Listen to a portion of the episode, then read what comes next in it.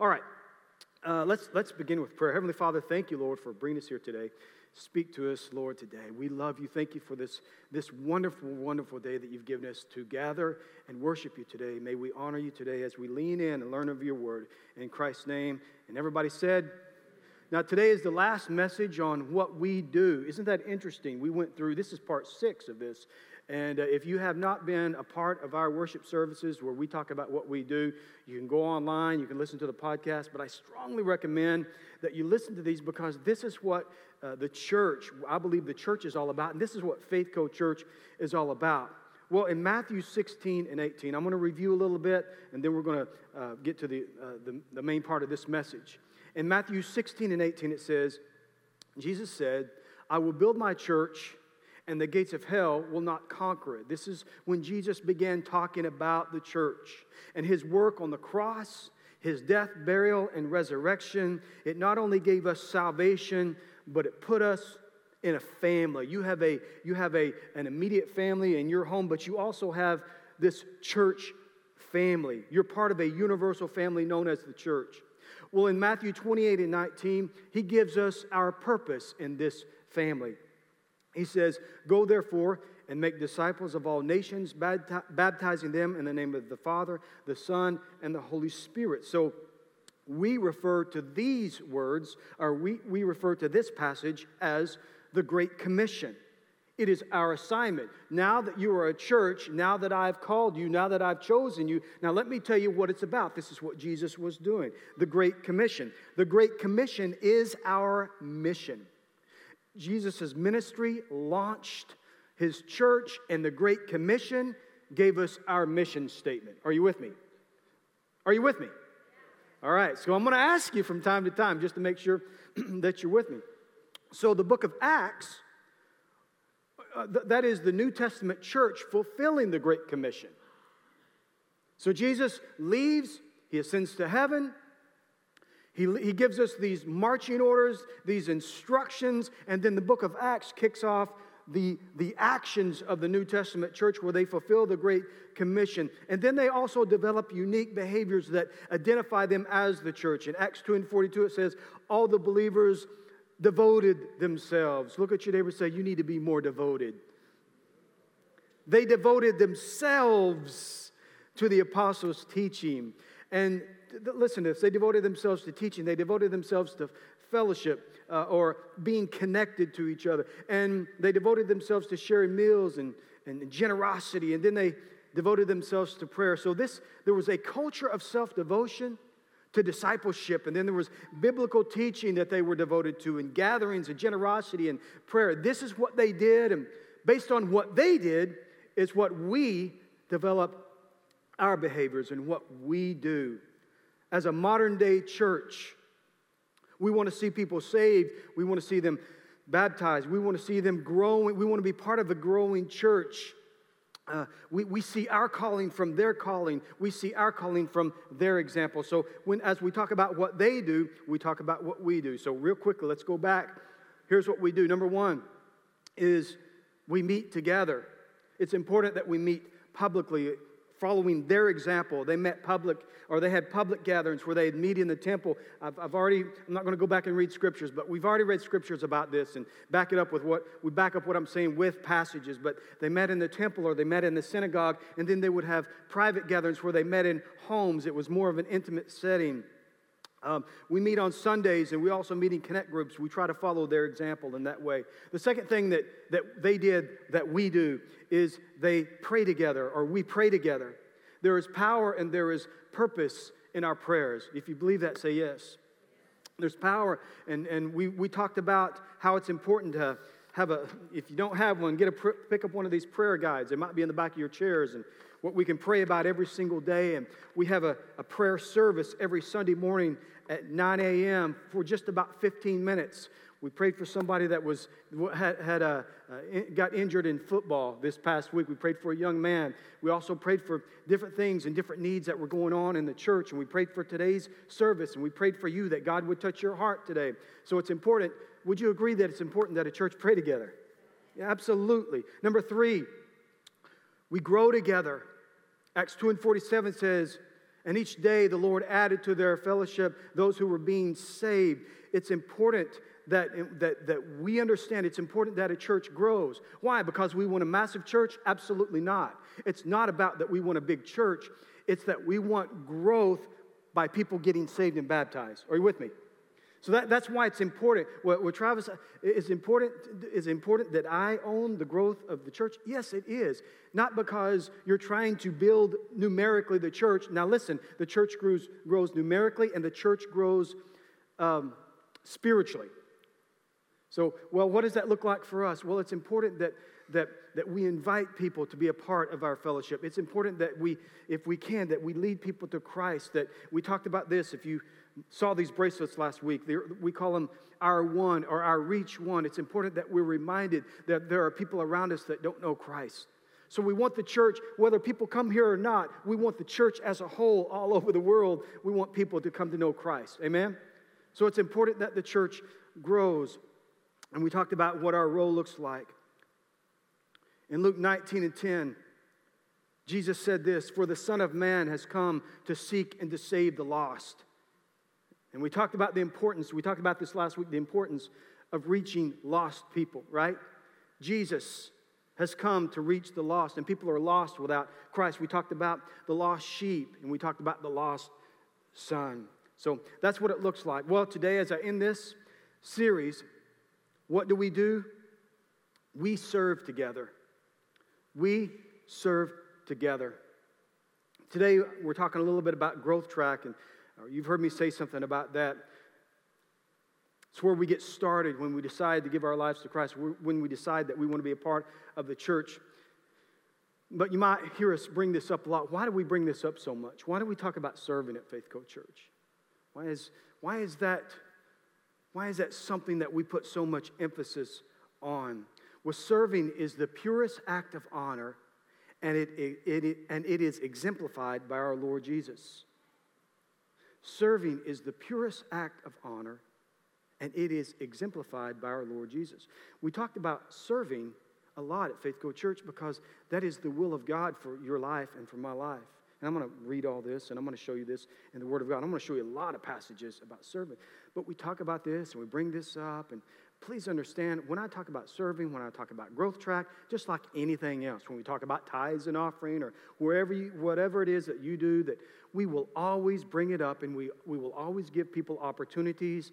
But man, we never ever want to put pressure on someone because if you feel pressure to do anything in this church, if you ever feel pressure, you're not ready. And what that means is it might mean that the Holy Spirit in, in time needs to do a work in your life or my life. I have been where you are, okay? Are you with me? So th- listen, it, never feel pressure to do one thing at Faith Co Church. Let God do a work in your life, but always ask yourself, what is my next step? I want you to say that out loud to yourself right now. What is my next step? One more time.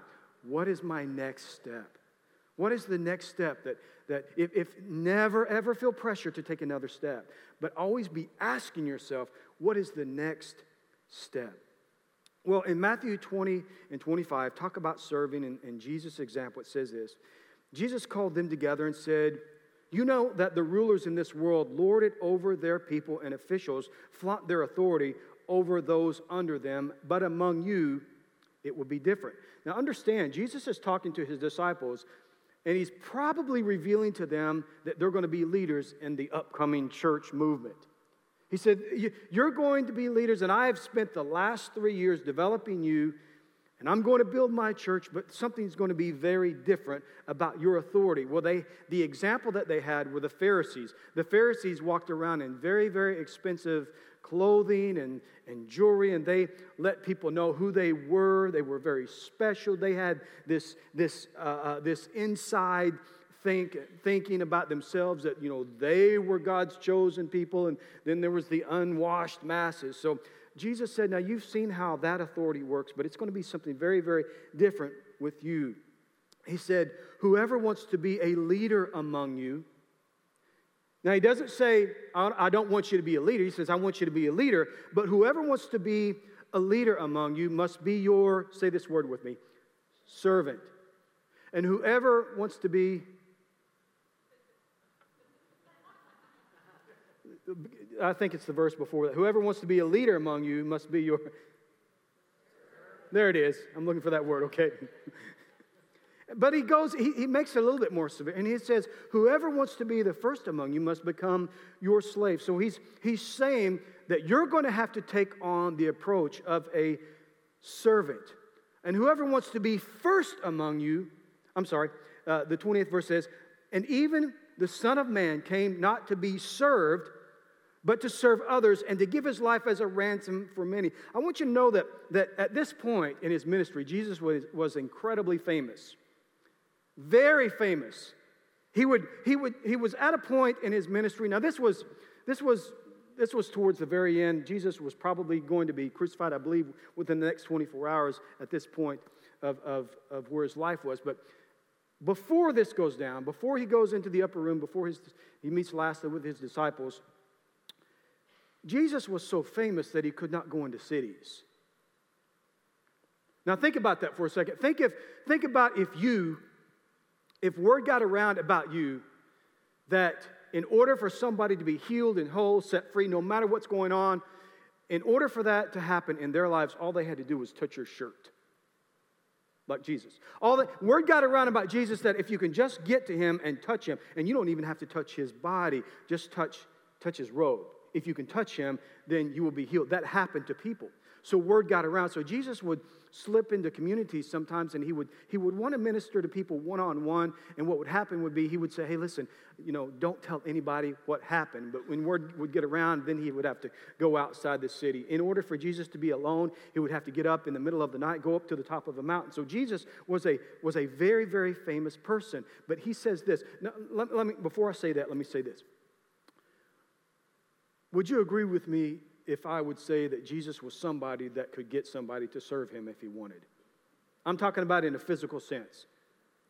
Jesus could have set up his own kingdom, he could have been massively wealthy.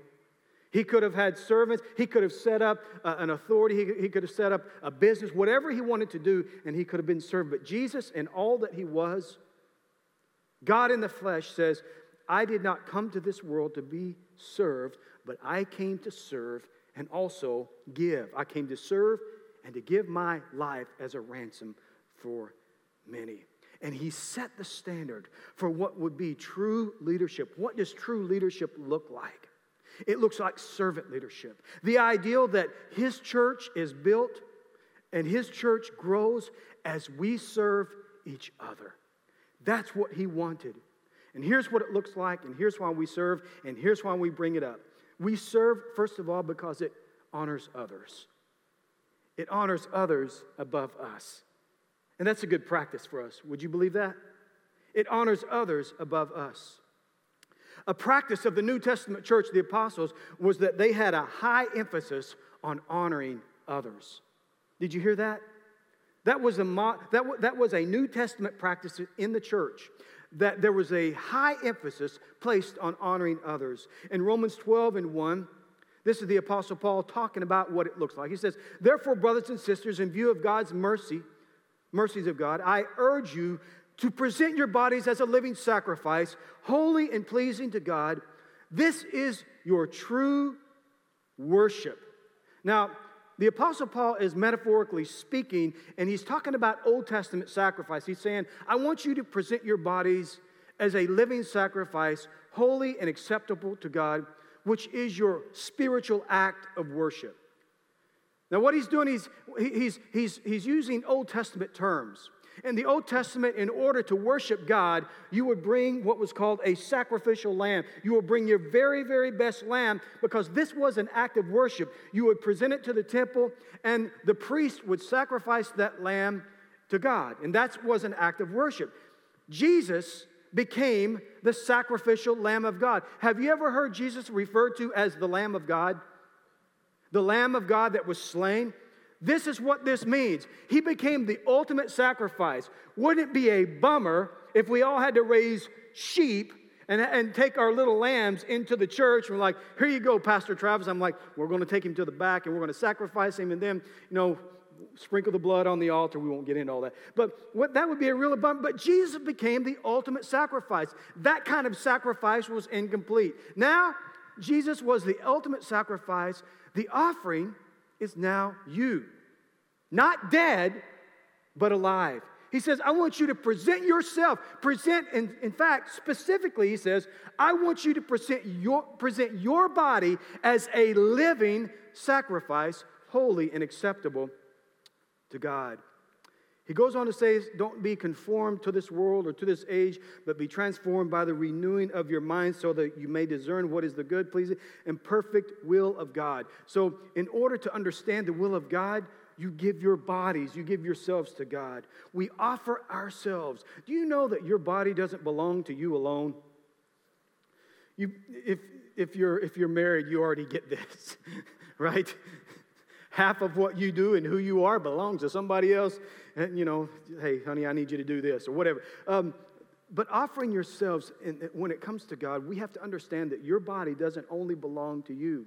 In 1 Corinthians, the sixth chapter, in the 19th verse, it specifically talks about immoral acts or sexual activity uh, displeasing to God. It says, Don't you know that your body is the temple of the Holy Spirit? That's not necessarily, we're not talking about those things. We're not talking about sin. We're just talking about what the Bible says about our bodies and how how God views our bodies. Don't you know that your body is the temple of the Holy Spirit who is in you, whom you have from God?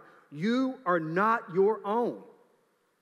For you were bought with a price, so glorify God with what? With what? Glorify God with your body, not just with your mind, not just with your spirit, but glorify God with your body. Your body belongs to God. Romans 12 and 3 says this For by the grace given to me, I tell everyone among you not to think of himself too highly than he should think. Instead, think sensibly as God has distributed a measure of faith to each one. Now, as we have many parts in our body, he ta- he's talking about, he's comparing the body of our personal bodies to the body of Christ.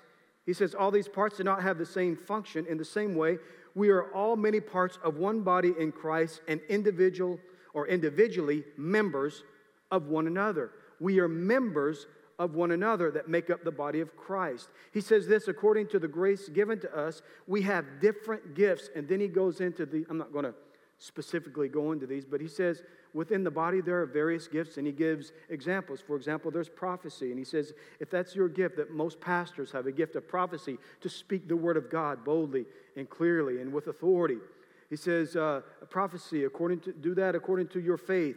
If it's service, use it in service. He said, if it's teaching, if it's exhorting or encouraging, if it's giving, give generously. If it's leading, if it's showing mercy. In other words, whatever God has gifted you to do, we all have been gifted spiritually.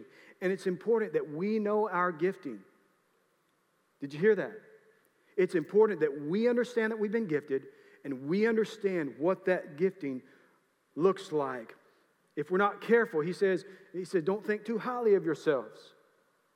This is, this, is, this is a trap that people get in. If, if, if, we, if we are gifted, there's a high emphasis on talent and gifting in our culture.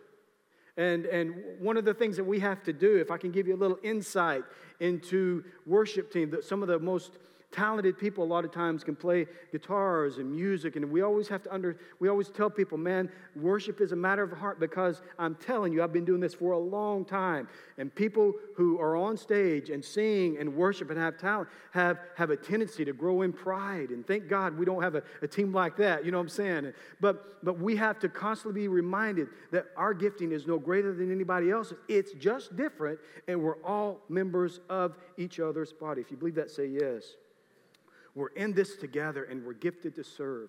Let's read some more. Romans 12 and 9 says, Let love be without hypocrisy, detest evil, cling to what is good. Now look at this love one another. Remember, he's talking to a church. This is a letter that was read to the church in Rome. He says, Love one another deeply as brothers and sisters. Take the lead in honoring one another. Be proactive. Instigate. Initiate honor do not lack diligence and zeal. Be fervent in spirit. Serve the Lord. We serve to honor others within the context of the local church because it builds the body. Number two, we serve to honor Christ. We serve to honor Christ. John 13 and 3, this was 24 hours, I believe, before Jesus would go to the cross. Said Jesus knew that the Father had given him everything, knew that the Father had given everything into his hands, that he had come from God, and that he was going back to God. So he got up from the supper. Now, now, now remember, this is John, the beloved disciple. This was probably the disciple that was closest to Jesus. He takes a look at this, and I don't know how after this meeting that he writes this, but he has this insight into what was going on. And he says, Jesus knew what God had given him. Jesus knew that he came from God. Jesus knew that he was going back to God. And yet, this is what he does. He got up from the supper. He laid he took his outer garment off. He took a towel and he tied it around himself. Next, he poured water into a basin and began to wash the feet of the disciples. And then he dried them with a towel that was wrapped around him. Jesus knew exactly who he was and yet did one of the most one of the lowest things that a servant could do. Now remember, this was a time in the world where people walked wherever they were going. And as far as footwear, they didn't have boots or Nikes or whatever. They had sandals. So the most disgusting thing that there probably was were, was people's feet. So you actually, there was actually a, a policy that when you went in somebody's, or there was a practice that when you went in somebody's home, that if, if, usually uh, if, if you were well-to-do, you had servants, and if you, you didn't just have one, you had many. So when somebody came into your home, you would have your servant wash his feet or her feet. And then of your servants, there was a tier of servants where the you know, the, the ones with the seniority and the ones that had been there for a while, they didn't wash anybody's feet. That was for the servants, that was for the ones with low seniority. You know, those, those were for, for the grunts. Nobody, nobody washed the feet but the lowest of the lowest of the lowest of the servants. Jesus knew who he was, where he was going, knew that he was God in the flesh, healed people by speaking and touching people all that he was, he got up, took out his, uh, uh, his outer garment, which made him look like a servant, wrapped a towel around himself, and then washed his disciples' feet. It was such a, a, disgusting or a lowly thing that Peter looked at Jesus and said, Jesus, you're not going to wash my feet. Jesus had to insist, No, I'm going to wash your feet. Seven, uh, the 12th verse says, When Jesus had washed their feet and put on his outer clothing, he reclined again and said to them, Do you know what I have done for you? You call me teacher and Lord, and you are speaking rightly, since that is what I am. So if I, your Lord and teacher, have washed your feet, you also ought to wash one another's feet. For I have given you an example that you also should do just as I have done. So it's important. Would you agree with me that it's important that we wash each other's feet? So what we've got is we've got some basins and some. If you guys will bring those wash, and uh, you guys take take off your socks and shoes. We don't need one for every person. We're just going to use one for down each row. Is that okay? You guys ready? No. You guys. You, you were supposed to act shocked, like I, but you, I, am I'm, I'm, you guys know what, how I roll, don't you? Has anybody ever been to a foot washing at a church? Anybody have your, did anybody grow up Pentecost where you got your feet washed? At you? Okay. Is it, let me ask you this, is it about washing feet or is it about there's nothing I wouldn't do to serve you? Don't miss the principle, okay? It's not necessary in our home, it, it, with our culture, it's not necessary that you know your feet are washed when you enter my home. That's that's it, it was a cultural thing. It was a, it was a traditional thing. It was something that worked back then. It would be very different. But it's it's more like Jesus was telling them, listen, it's about. It doesn't matter how great you are. It doesn't matter how famous you are. It doesn't matter what you have accomplished. It doesn't matter what a great teacher you are. It Doesn't matter. It Doesn't matter how much money you've got. It doesn't matter. It, that not, it doesn't. The, in fact, the greater you are, the more you are to become a servant. This is what true leadership looks like. That's what Jesus was trying to say. And he's talking about for each other. He was talking to 12 disciples. I want you to be willing to do whatever you need to do to serve each other. If you believe that, say yes. It's like saying this How can I serve you?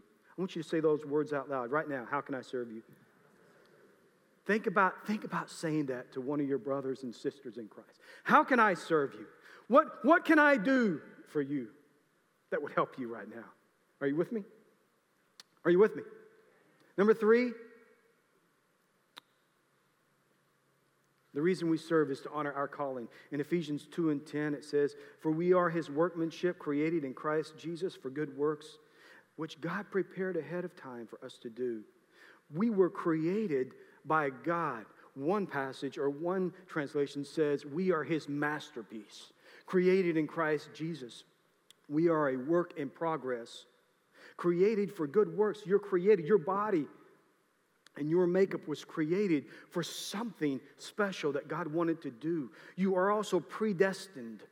You're predestined and equipped and gifted to do something very special to God. It doesn't matter if somebody else can do it. It's just that God takes pride in his workmanship and his craftsmanship, and he wants to do something special, even, even in, in all of our lives. I, I don't know where it is, but I, was, I tried to find it this week, but I got a picture of me when I'm like somewhere between two and three years old, and I'm holding a guitar in my hand. I was, I was looking at myself and I was thinking, man, that, that, that kid back then, he had no idea where he was going or what he was doing. And in my entire life, I've, I've played guitars, and I'm telling you, there are people way better guitarists than I am. Say, Travis, you proved that today with all those sour notes. but I, I, really, what I do this because it is the way that I worship God. I, I, I may not be out there with, with you lifting my hands and singing and all that, but man, I can feel the presence of the Lord. That God has called me for this. Another thing is, is when I was, when I was, I, I believe I was six years old, I built my own pulpit. it's funny. I, I, remember the, if you were to talk to my sister, I built my own pulpit and I made my sisters come outside and and, and then I had a little dog that, and I preached to them. I have no idea what I said, but I preached to them and I made them amen me. And then I took an offering and they had to give me pennies. what I'm telling you is you can, you can see a little bit of predestination of what God was going to do in my life in the future. And I'm telling you, that might not be what God did in your life, but God did something. There's something about you. What I'm telling you is, I, I was holding a guitar in my hand when I was two or three years old. I'm telling you, God there, what, is, what were you holding in your hands when you were little? What have you held in your hand, and how has God gifted you throughout your lifetime that you can use to glorify Him? You may not be the best in the world. If you were the best in the world, maybe you'd be making more money with that, or maybe you'd be famous or be off doing something that, that necessarily not glorifying God. But, but God has put something in your hands predestined to glorify Him. You were born with something. Ephesians 4 and 15 says, he says, instead, we speak in truth and love. Let me skip down. It says, he talks about as each part does its own special work, it helps the other parts grow. Do you know that we can we contribute when we do our own special part, when we walk in our gifting, when we serve others, we contribute to the whole body being a fit and a built up body. Do you understand? Yeah, am I making sense? As we do our special work, it helps the other parts. Not only do I benefit the body, but I help other people as I serve in my role within His church. You know, most noticeable parts in our bodies are not necessary. The most, or, or the most noticeable parts get the most attention, but that doesn't mean that the parts of our bodies that aren't noticed aren't important. For example, guys, what was the first thing that you noticed about your bride? When you first met her, what was the thing that just, when you saw her, you thought, man, that's marriage material? You know what I'm saying? What is the first thing that you noticed about her? You're right, it was her eyes. You noticed her eyes, right? We'll just go with that, okay? If you think about it, a lot of times the first thing that you notice about somebody is their eyes a lot of times, uh, you know, eyes stand out many times because they have the ability to express, right? No, eyes are just very, very noticeable. And a lot of maybe that's what you said to your wife or you, your husband.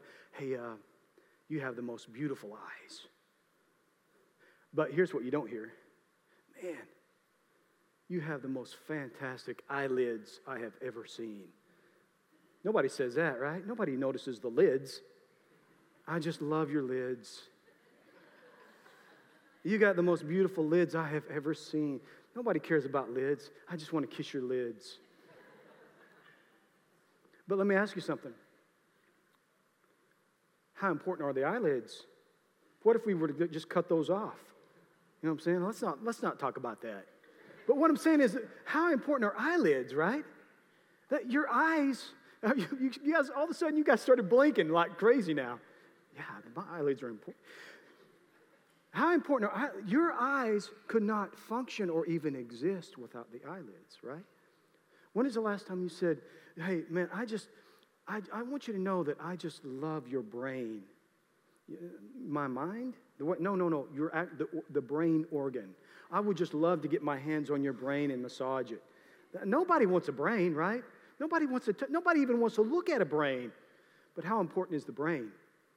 It's unnoticeable. You know, nobody wants to look at it, but how important it is. That's what the scripture is saying. That there are parts of our bodies that seem like they're because they're not seen or because they don't get attention. Each part has a special part to play that serves the body. Lastly, and I'm, I'm about to close, we honor our eternal reward. In Romans 2 and 6, it says this that he's going to judge everyone according to what they have done. The reason that we want to serve is because it determines our return, or it determines our eternal reward. And guys, I'm going to fly through this. This is a whole message within itself. I'm going to fly through this in less than five minutes, but I don't want you to miss it. Listen to me. We are not saved by works. We understand that. We're served, we, we are saved by what? We are saved by faith. Faith in Christ, okay? We are saved. We're not saved by works. We're saved by faith. Eternal, sal- eternal salvation is by faith, eternal, eternal evaluation is by works. Let me say that again. Eternal salvation is by faith, eternal evaluation is by works. Where we spend eternity is by faith in Christ. How we spend eternity is by serving Christ. Did you hear that? Where you spend eternity is determined by faith in Christ and the grace of God. Whoever said grace, whoever said grace was not wrong. But how we spend eternity is determined by your works. Listen to me. Not everyone will have the same experience in the next life. If you read your Bible in Matthew 25 and Luke 19, Jesus gives us a glimpse into what the kingdom of heaven looks like when he talks about the parable of the talents and the parable of the minas. It reveals to us that there will be different degrees of rewards based on our response to our responsibility and our calling. Did we fulfill our calling? Did we walk in our responsibility of God? And we understand that God is just and He gives us a calling according to our ability and according to our faith. But we are also given an assurance of a judgment that we stand before God and we give an account for the things that He has given to us. And based on what He has given us, you say, Well, I'm a person that I really, really feel blessed. Well, according to that blessing, according to what God has given you, we, we, give an account for that. Well, I'm a person that, man, it feels, it feels like I'm not so much blessed. You give whatever you have been given in your life, we stand before God and we give an account for that. In 2 Corinthians 5 and 10, it talks about the judgment seat of Christ. As we stand before the judgment seat of Christ, our works are evaluated and it determines our reward in the next life. It talks about how our faith is founded upon Christ. However, as we stand before God, our works are tested. I don't have time to get into this, but our works are tested at our judgment. And our motives are shown. Our sins are not brought up at this judgment because they're covered by the Lord Jesus. But our works are evaluated and our reward is determined in the next life. And I'm just going to leave that right there. But here's what I want to tell you as I close I've never, ever had any problems getting people to believe in Jesus for the next life. The greatest challenge that I've ever had is getting people to serve Jesus in this life. But what I want to tell you is if you serve Jesus in this life, you're rewarded in the next one. If you believe that, say amen. So, Heavenly Father, thank you, Lord, for bringing us here today. And, and thank you, Lord, for speaking to us today. And we worship you, and I pray, Father, that you will speak to every person here. And hopefully, Lord, we have been challenged. And Lord, I pray, God, that you will do a work in our lives in the name of Jesus. As you're here and your heads are bowed and, and, and nobody looking around, what I want you to do is I just want you to ask the Lord, what is, what is my next step, Lord? What do I need to do? What direction do I need to take? And I would, I would like to ask you to let the Holy Spirit do a work in your life. And I just want you to be open to whatever He wants to say as I pray over you right now. Heavenly Father, I pray for every person. Lord, what is our next step? I pray, Lord, that you will reveal to us what that looks like. Lord, do we need to submit to discipleship? Do we need to lead people to Christ? Do we need to practice disciplines in our own life? What does that look like?